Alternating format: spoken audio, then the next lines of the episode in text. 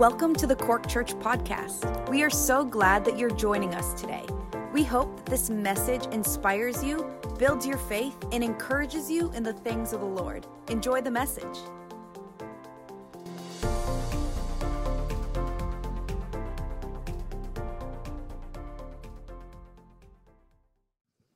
Good morning. God bless you. It's wonderful to be in Cork Church. I love coming here. We thank you for your love over many, many years now and the fellowship that we've enjoyed, even though interrupted by COVID a little bit there. Uh, we're back.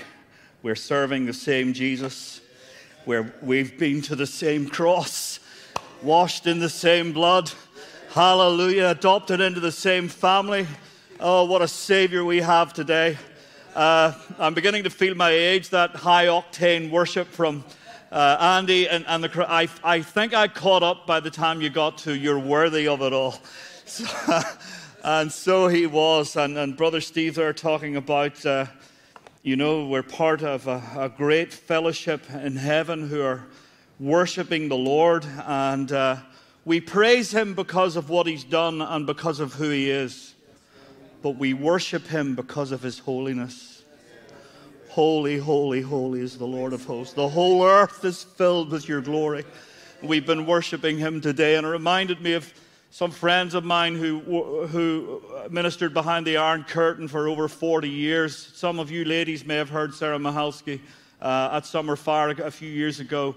But she and her husband, uh, when the Iron Curtain were up, were one day led by the Lord, they had a, a case full of Bibles, and they went to this building and uh, they looked at the outside of the building, and, and, from the outside, they thought, well, if there's a room inside there, it might hold 500 people.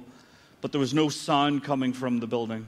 There was no prayer, no praise that could be heard because everything they did had to be in whispers. They couldn't sing out. And they, they went in, and there were 1,500 believers in that room, crammed together on their knees, whispering the name of Jesus whispering the Psalms. And they began to give out the Bibles that they had brought with them. And one young man came up at the end of the service, and Richard said to me, he said, Sam, he was standing in the best he had because he wouldn't go to the house of the Lord in anything other than the best. He said there were holes in his sleeves. He said his shoes were falling apart. And he said, Do you have anything for me? And Richard said, I'm sorry, son. He said, I've given out every piece of literature I have. He said, I've, won, I've walked 100 kilometers to be here. Have you anything for me? He said, I'm sorry, son. I have a $2 watch. That's, that's all I have. And he turned, the young man turned to go away, rather disconsolate. And Richard said to him, Son, if it was in my power to give you anything that you wanted, what would you ask for? And the young man said, I would ask to be somewhere free where I could lift my hands and worship God and let my voice be heard. He said, I don't know if I'm a tenor or a baritone. He said, We, we whisper our prayers, we whisper our songs. And, and some, some weeks later, when the tour had ended, Richard was back and, and he, came, he came back to the UK completely exhausted. And he knew he needed to touch from God. So he locked himself away in a little room and they would leave meals outside and on, on the third day that he was in there, a little piece of paper came from under the, under the door and he lifted it and read it.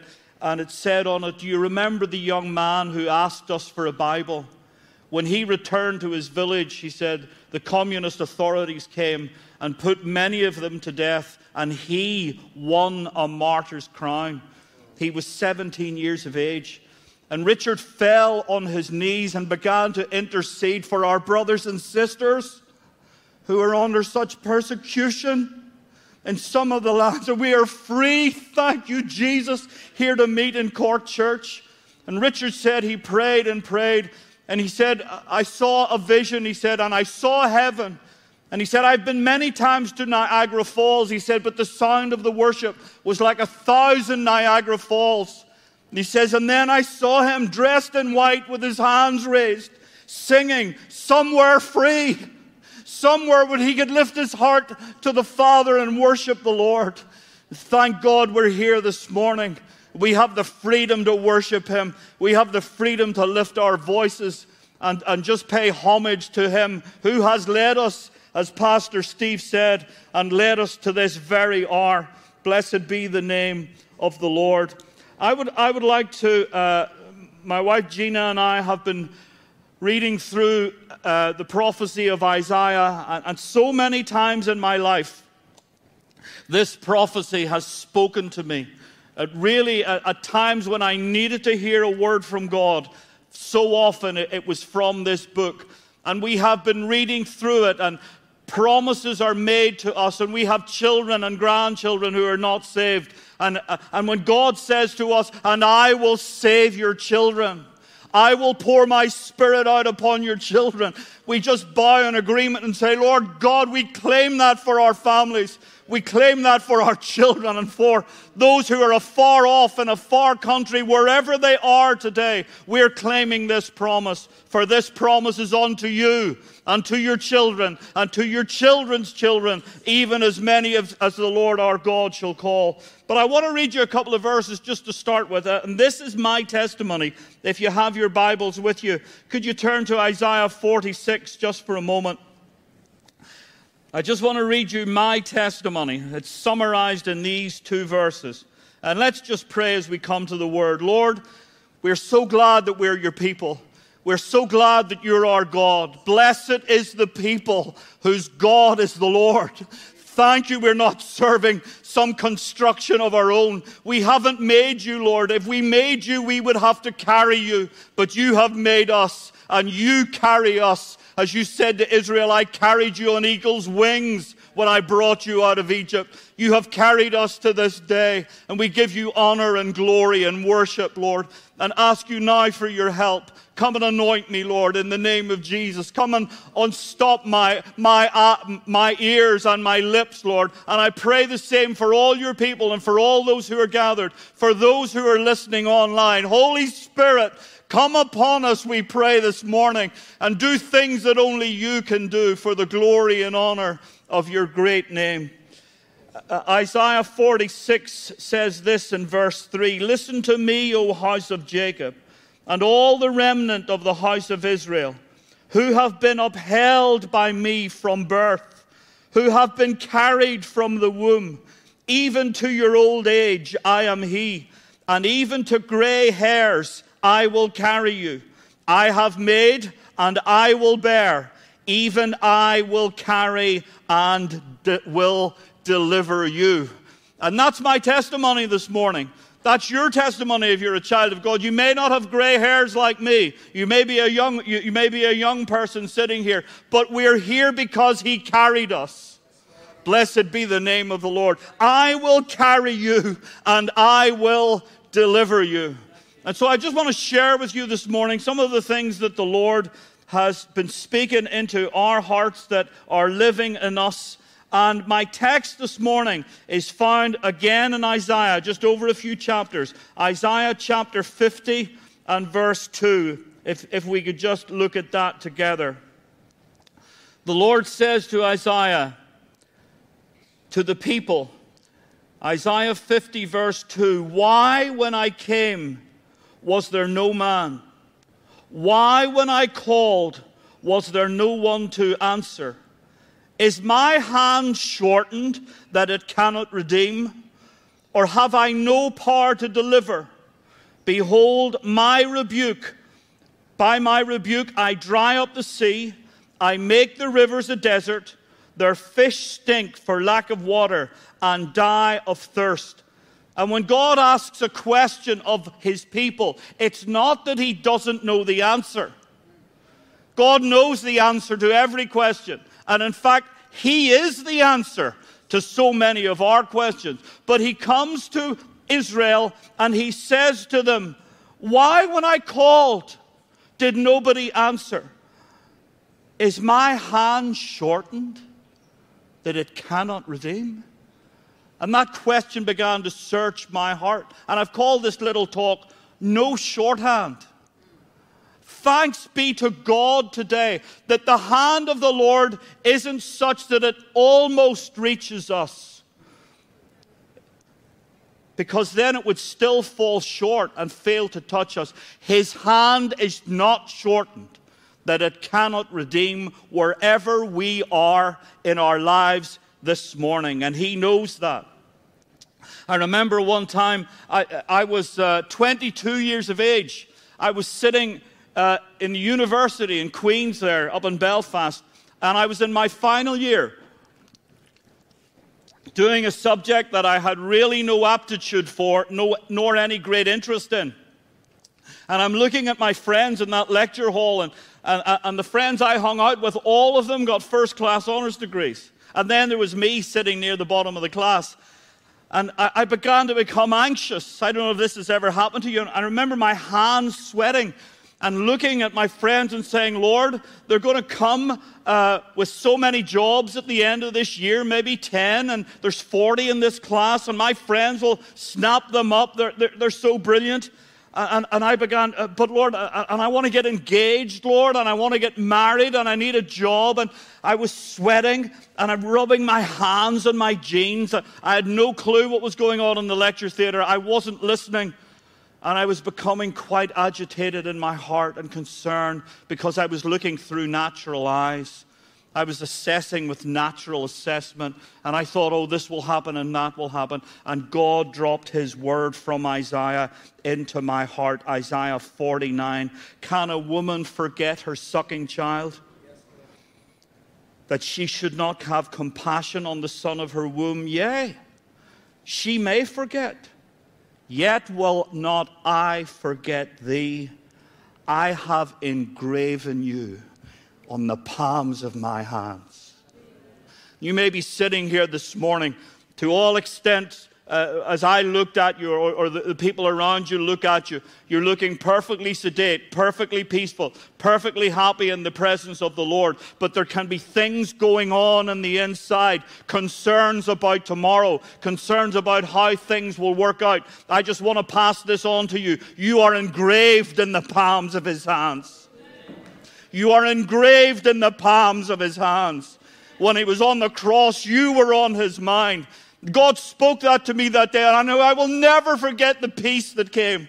I will never forget the assurance and the confidence that came into my heart that God was in control. That's one of the things Gina and I read in Isaiah. God says to his people, How beautiful on the mountains are the feet of them that bring good news. And he ends that little, that little verse by saying, Your God reigns. Your God reigns. Hallelujah. As individuals, your God reigns. No one will ever dethrone him. He will never abdicate. The, the, the, he has sat down and he has sat down forever. And in Christ, we have sat down beside him we have been lifted up into heavenly places in Christ Jesus. Blessed be the name of the Lord. So the Lord had, had been speaking that uh, to it. I had no clue that day. I had no clue that day that a few weeks later I'd be walking through Belfast, I'd pass a music shop, and there in the window there was an advertisement for a music competition. It was the, it was the money that attracted me. 1980, a thousand pounds? Uh, that's like 10,000 pounds nowadays. And I thought, I could buy a motorbike with that. That was my, that was my thinking. And I entered the competition never thinking that after four stages, I would win. I would win. It, was incredible. No, oh, no, no, no, no, no, no, no, no. Don't get carried away. I haven't got carried away by it. But I had no clue. So when I said to the, uh, uh, uh the, the, the, lady from, from the radio station, she said that, now this is a bursary. You, you have to use this to further your music. And I hadn't had a teacher for five years. I said, you mean I can't buy a motorbike? She said, no. She said, I said, okay. And in the, uh, just in the purpose of God and the plan of God, I ended up living in Italy, studying guitar in Italy with one of the world's great guitar teachers. I had no friends there. I had no church. I couldn't speak the language. I had no phone. I had no computer. For those of you who remember 1980, that's the way it was. And if I wrote, if I wrote a letter to my fiance, I got a reply at the shortest two weeks later. And there I was, month after month, day after day, on my own. I went once a week for a guitar lesson. No friends, no church, no support, nothing. But God had got me exactly where He wanted me to be. All I had was my Bible and Him and my notebook and my guitar. And I began to read, and the Word of God began. You know, he began to break up the fallow ground, as Hosea put it. I, I had no idea how hard my heart had become, even though as a five year old boy I'd given my life to Jesus. And that could be you this morning. You could, be, you could be sitting here, but the truth is, there's not much growing on the hardness of your heart. But uh, do you know we have a God of such compassion that He comes to us and He begins to break up the fallow ground?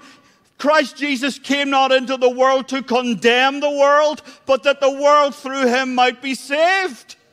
And wherever you are this morning, I don't know what God will have to do to you, but I began to read His Word. I remember reading the Ten Commandments. I began to realize it struck me. I have broken the first commandment more than any other.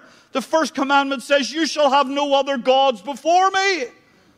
And I began to look at my life now. I was 20, 22 and say, Oh my God, I have put my plans, my purposes, my desires before you so many times.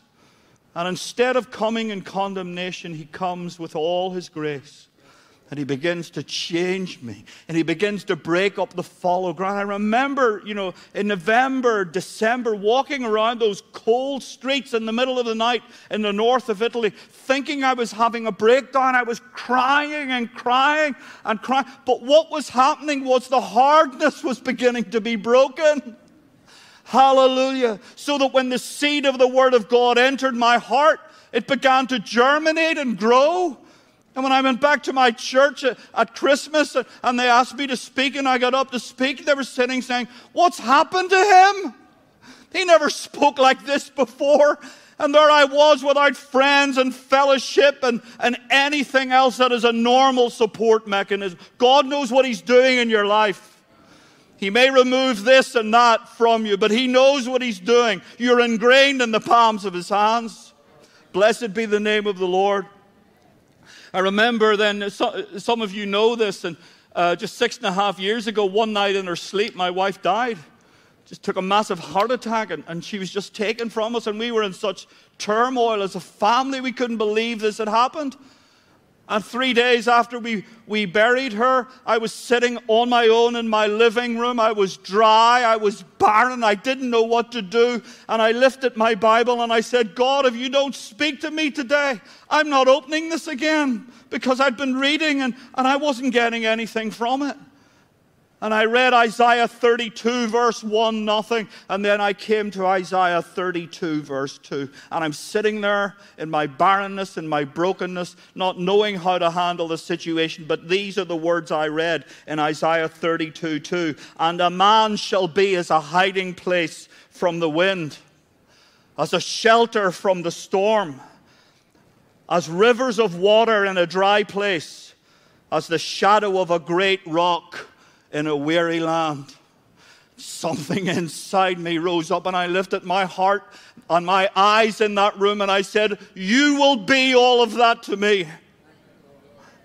Nobody wants to be in the storm. Nobody wants to be in the tempest. Nobody wants to be in the dry land. Nobody wants to be uh, in a weary land. But God said to me that day, if you're in any of those places, and He knew I was, He said, I'll be your shelter in the storm. I'll be your covering in the tempest. I will be rivers of water to you in the middle of the wilderness, and I will be a great rock in which you can shelter in a weary land. And what I'm, what I'm trying to say to you this morning, brothers and sisters, is read this word. Whether you're feeling high or whether you're feeling low, just open the word. It will begin to speak to you because he loves you. It will begin to come to you like rivers of water in a dry place. And, and, you may not know the, the whole plan and purpose that's ahead for you, but God knows. God spoke that question into our lives Is my hand short that it cannot redeem? There's only one answer to that. And the answer, of course, is no. It's a terrible thing when we restrict by our natural thinking what we think God is capable of. God's people, back in the book of Numbers, chapter 11, God's, God's people, we are told, got fed up with God's provision. We can't stand this manna anymore, even though it was beautiful to their taste. But they turned their back on God's provision. We want meat. Give us meat, Moses. And they turn on Moses as people do when they're disquieted themselves. Sometimes it's the leaders who get it. And it's not the leaders, it's the problem, it's, it's our hearts sometimes. And they were so fed up with the provision of God. Isn't that an awful place to be in? But that was God's people where they were. And Moses goes to God, and, and Moses said, Did I conceive this people? What are you doing to me? That the burden of all of them has fallen upon me. God said, I've heard them, Moses. I hear what they're saying. And I am going to feed them for one month on meat non-stop. And Moses looks through natural eyes and he's now looking and he, how's he going to do that? Is he going to bring all the fish in the sea? Is he going to, uh, is, is, he, uh, is he going to give us all the livestock to eat non stop meat for a month? How's he going to do it? And Moses' eyes are on the ground, he's on the earth. It's on the natural solutions coming from the earth, and he cannot figure it out. And the Lord says to Moses, Is the land's, is the Lord's hand shortened? Now you will see what I will do. And you know what he does? He causes a, a wind to come. That speaks of the Holy Spirit. That's the answer to all our problems, brothers and sisters. The answer to all our uh, uncertainties and everything else that we f- feel in life is a move of the Holy Spirit. Oh God, and the wind begins to blow, and all of a sudden they had no idea that the answer would come from the sky. The answer would come from heaven, millions and millions. By the way, Moses said, Lord, how are you going to feed 600,000 people for a month on non stop meat? The Lord said, Moses, by the time I've finished providing for them, it's going to be coming out their noses. They're going to be sick to death of meat.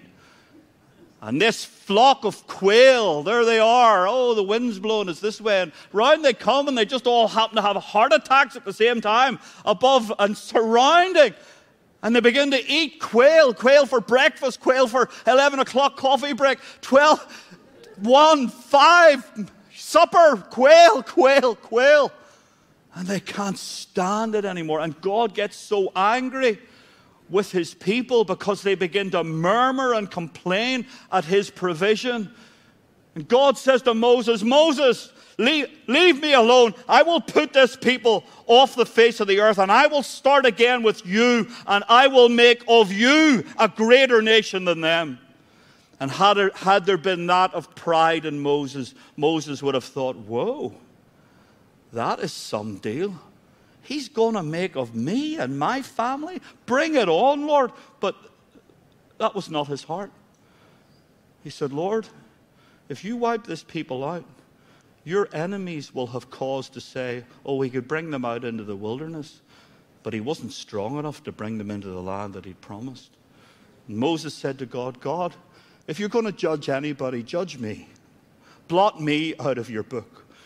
But Lord, and he begins to intercede because he has the heart of God. And that's what our Heavenly Father is like this morning. He comes to us, and sometimes we complain and we get frustrated and, and, and we don't like where we are or that sort of thing. And God comes, and His Son ever lives to make intercession for us.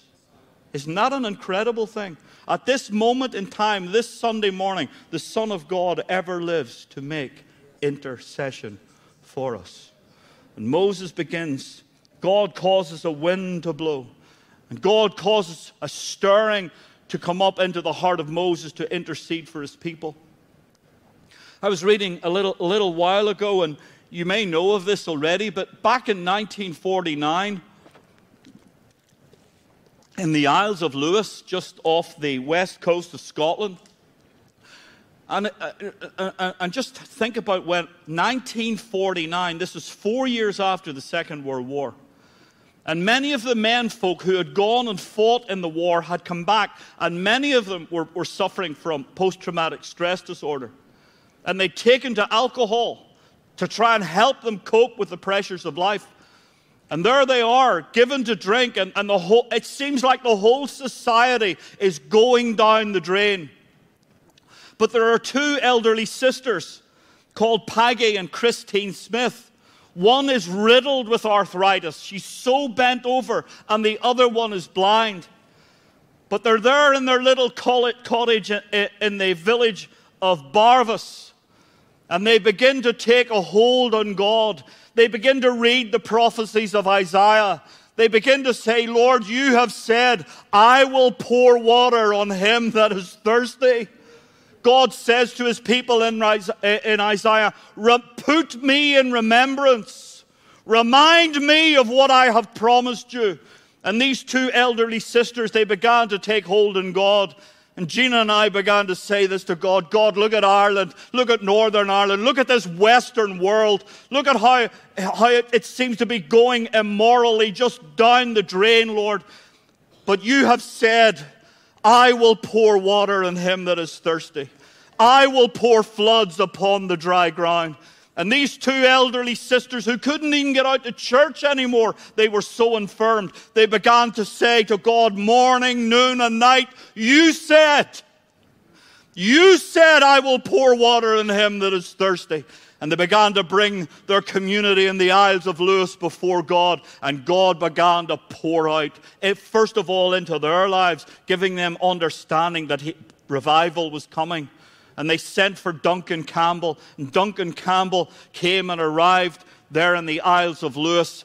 And they said to Duncan Campbell, There's a particular village we think you should go along to. And, and, and, Duncan Campbell had been praying about the village, and he knew that the village didn't want to have anything to do with the revival. And he said, I, don't think I should go. And do you know what they said to him? If you were as close to God as you should be, you would go. This is the man who's leading the revival. If you were as close to God, Duncan, you would go. And they got a hold of the promises. You see, brothers and sisters, you know, we, ha- we are not entering a geographical promised land. But we already live in a land of promises. The promises of God are yea and amen in Christ Jesus. But God says to his people in that verse we read at the beginning, Why is there no man to answer me? Why does nobody respond when I call?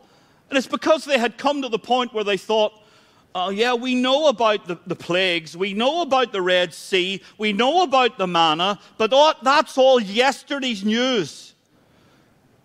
It's like they'd lost hope for today. And I'm praying in my heart, Lord, please don't let me lose hope for today and hope for tomorrow. Please don't let me see you as somebody who used to do miracles. And, and, brothers and sisters, standing before you this morning, if I began to tell you about the miracles I personally need in my family, I need a handload of miracles from God this morning. So I'm not, I'm not preaching to you who, who, as someone who has nothing going on, but what I'm saying to you and what I'm saying to God is, Lord, here are the situations. My granddaughter can't walk anymore. My daughter is severely ill, and my other daughter needs a miracle, and my son needs a miracle. But you have said your arm is not short. I'm reminding you, God, your arm is not short that it cannot redeem, that it cannot save. Hallelujah. Blessed be the name of the Lord. You're not yesterday's God, you're today's God. You're tomorrow's God. Don't settle for the status quo. Don't settle for thinking that the, you know, God can only do it if He does it your way.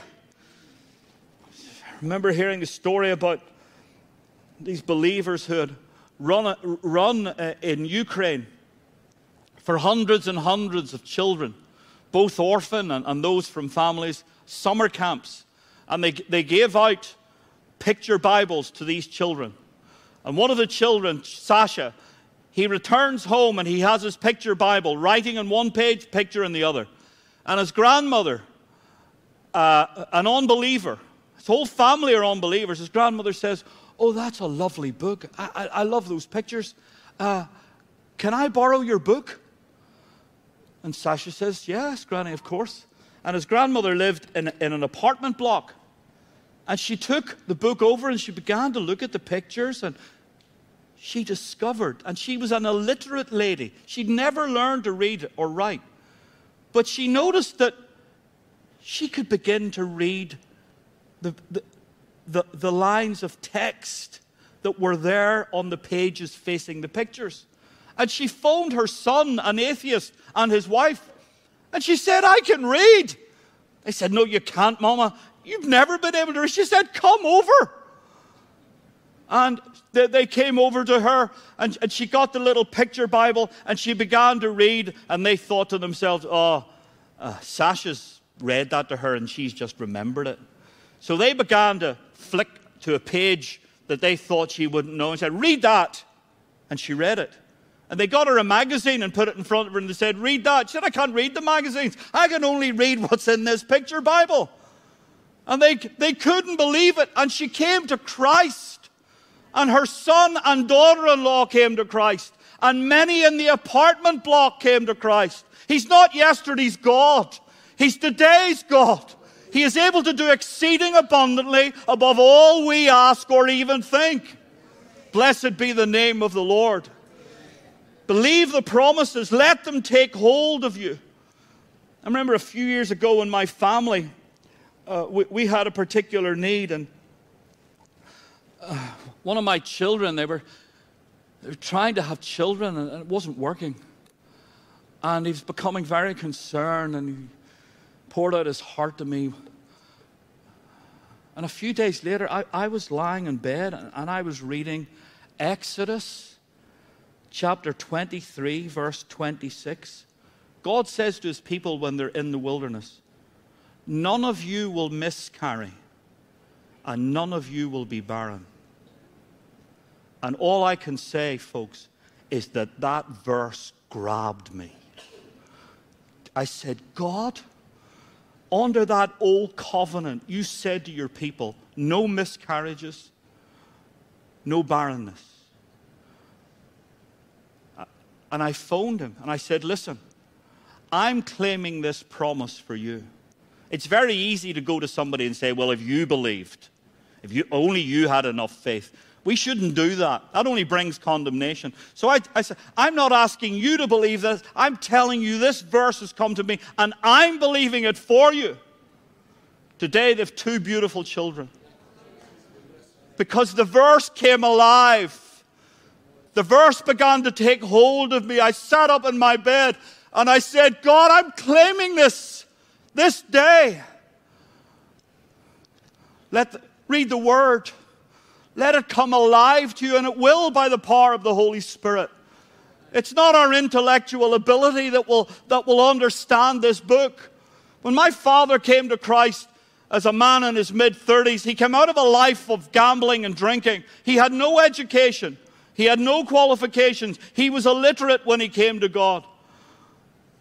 And he got down on his knees after he got saved, and somebody had given him a Bible, and he said, God, I, I can't read this. Will you help me?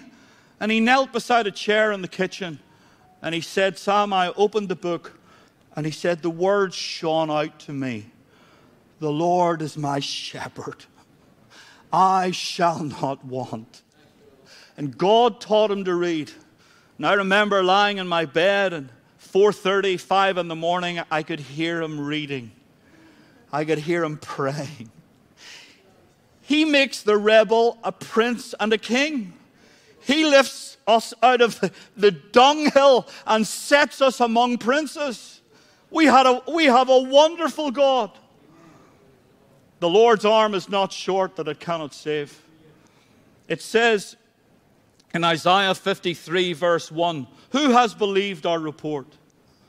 And to whom is the arm of the Lord revealed? The arm of the Lord is nothing less than Jesus Christ himself. He is the arm of the Lord. That's why there's no shortage. There's no shorthand in God. God can reach us wherever we are. And I just get that, that, this feeling this morning about some of us. We are where we are, and God knows where we are, and we know where we are, but maybe, no, maybe no one else does. And I want to say this to you His hand is not short that it cannot reach where you are, and do exceeding abundantly above all we ask or even think. The arm of the Lord is a person, and His name is Jesus Christ.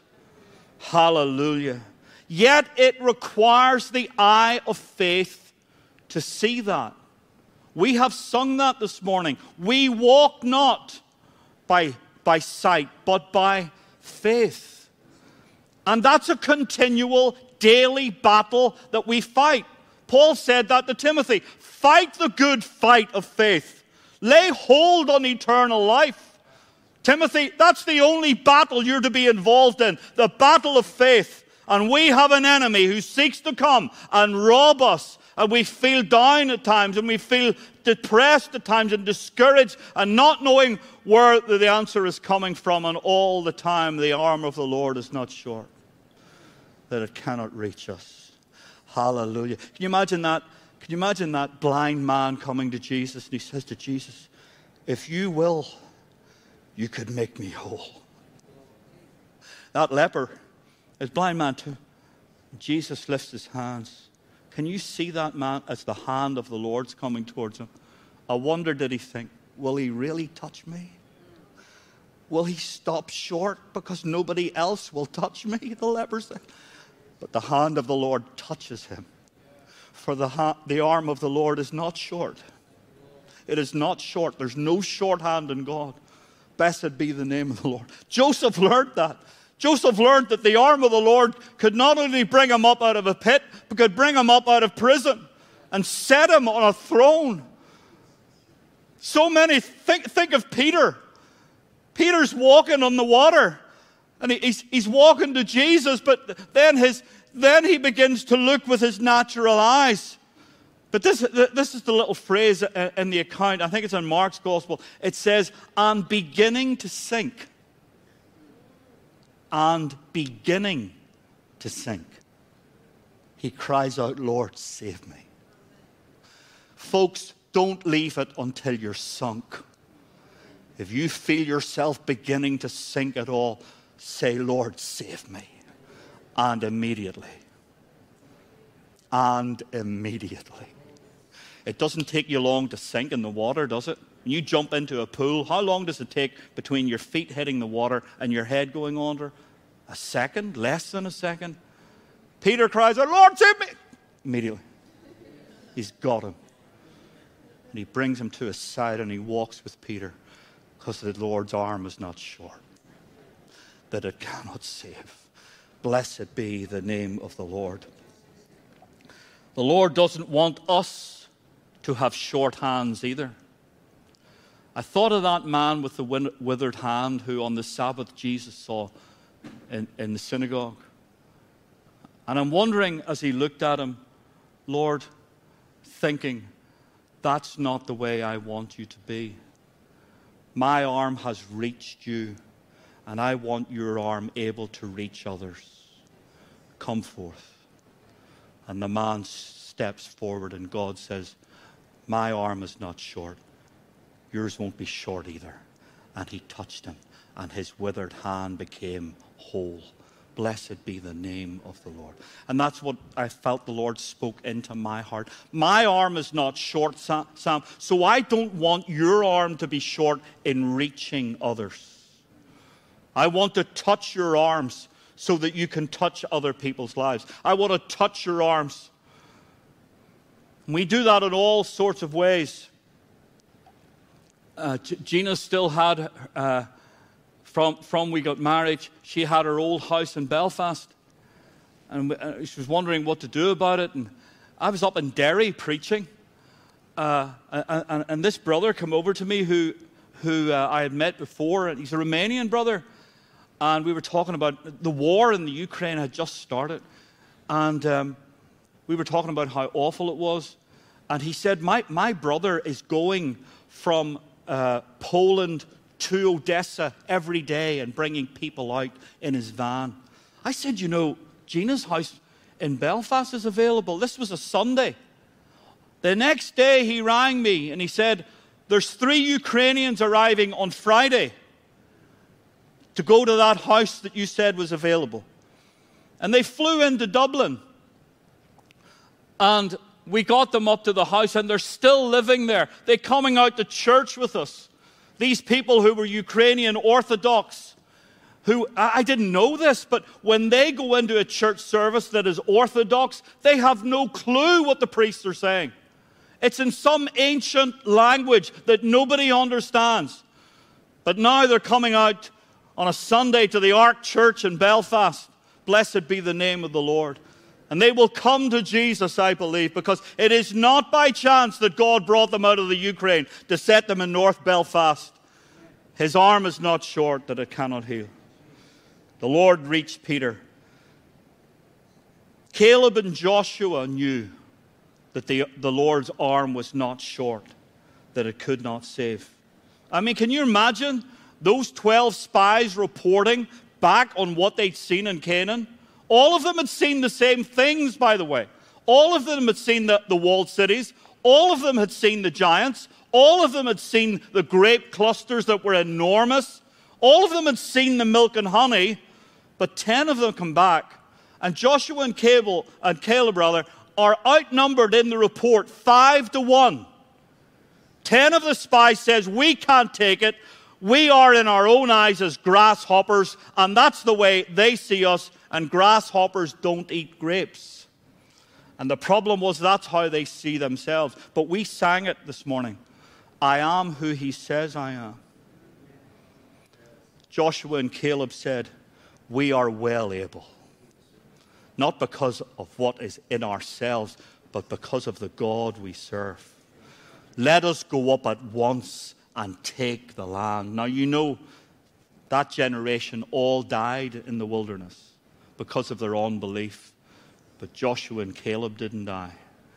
They came back 40 years later to Kadesh Barnea, still full of faith, still full of fire. Let us go up and take the land. And take it they did, because the Lord's arm is not shortened that it cannot save. There's a difference between faith, defeat and victory between entering into the promises of God and living a life that falls short, a life of a withered hand. And how do we see ourselves? We, the, the ten said, we're like grasshoppers compared to them. But I am who you say I am. Am I really this morning, Lord? Are we really this morning that royal priesthood? Are we really that holy nation? Am I really your Ruth, Lord? Am I the one who was just walking around in my life, not really thinking, and just by chance I happened to walk into your field, not knowing that all the time your eyes were upon me, that you were a great, rich man? Am I your Ruth, Lord? Am I the one you've invited to stay in your field? And then you've brought me into your threshing floor. And now you have brought me to your home. And now I can lay at your feet, Lord. But more than that, you want intimacy between me and you. I'm part of your bride. Am I really that? Yes, I am. Hallelujah. I'm his Ruth, and so are you, brothers and sisters. I'm his Gomer. Even though I backslide and go away and forget the promises of God, he comes after me. He buys me back out of the slave market because of his loving kindness towards me.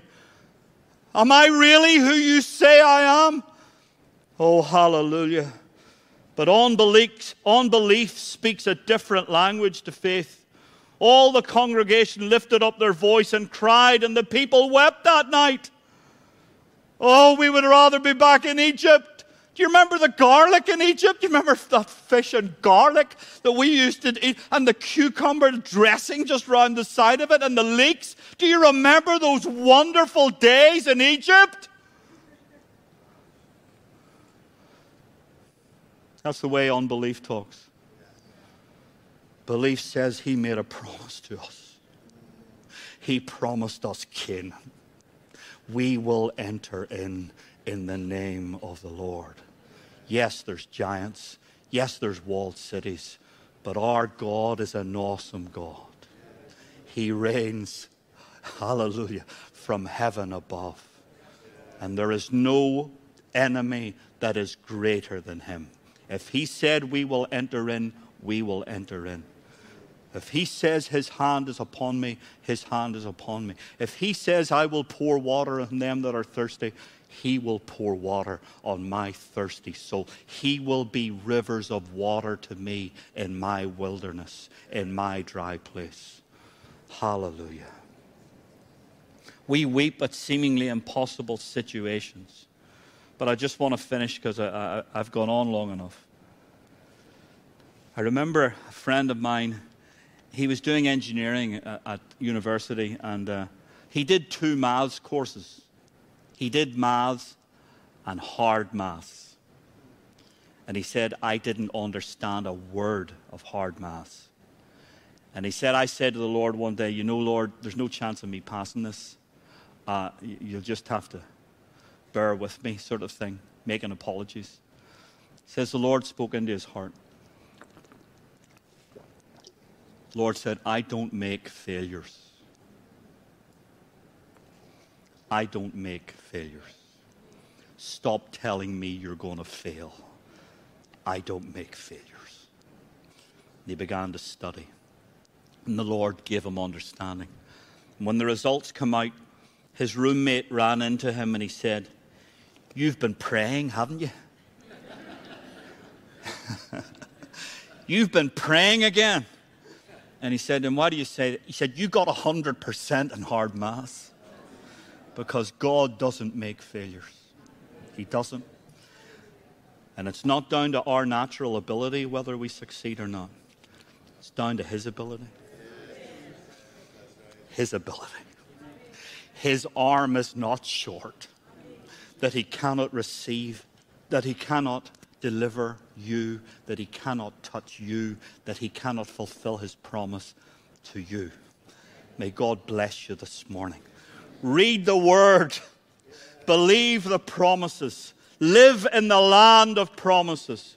And even though I'm standing here needing more miracles today than I ever had in my family, he said, My arm is not short, that I cannot redeem. Blessed be the Lord. God bless you.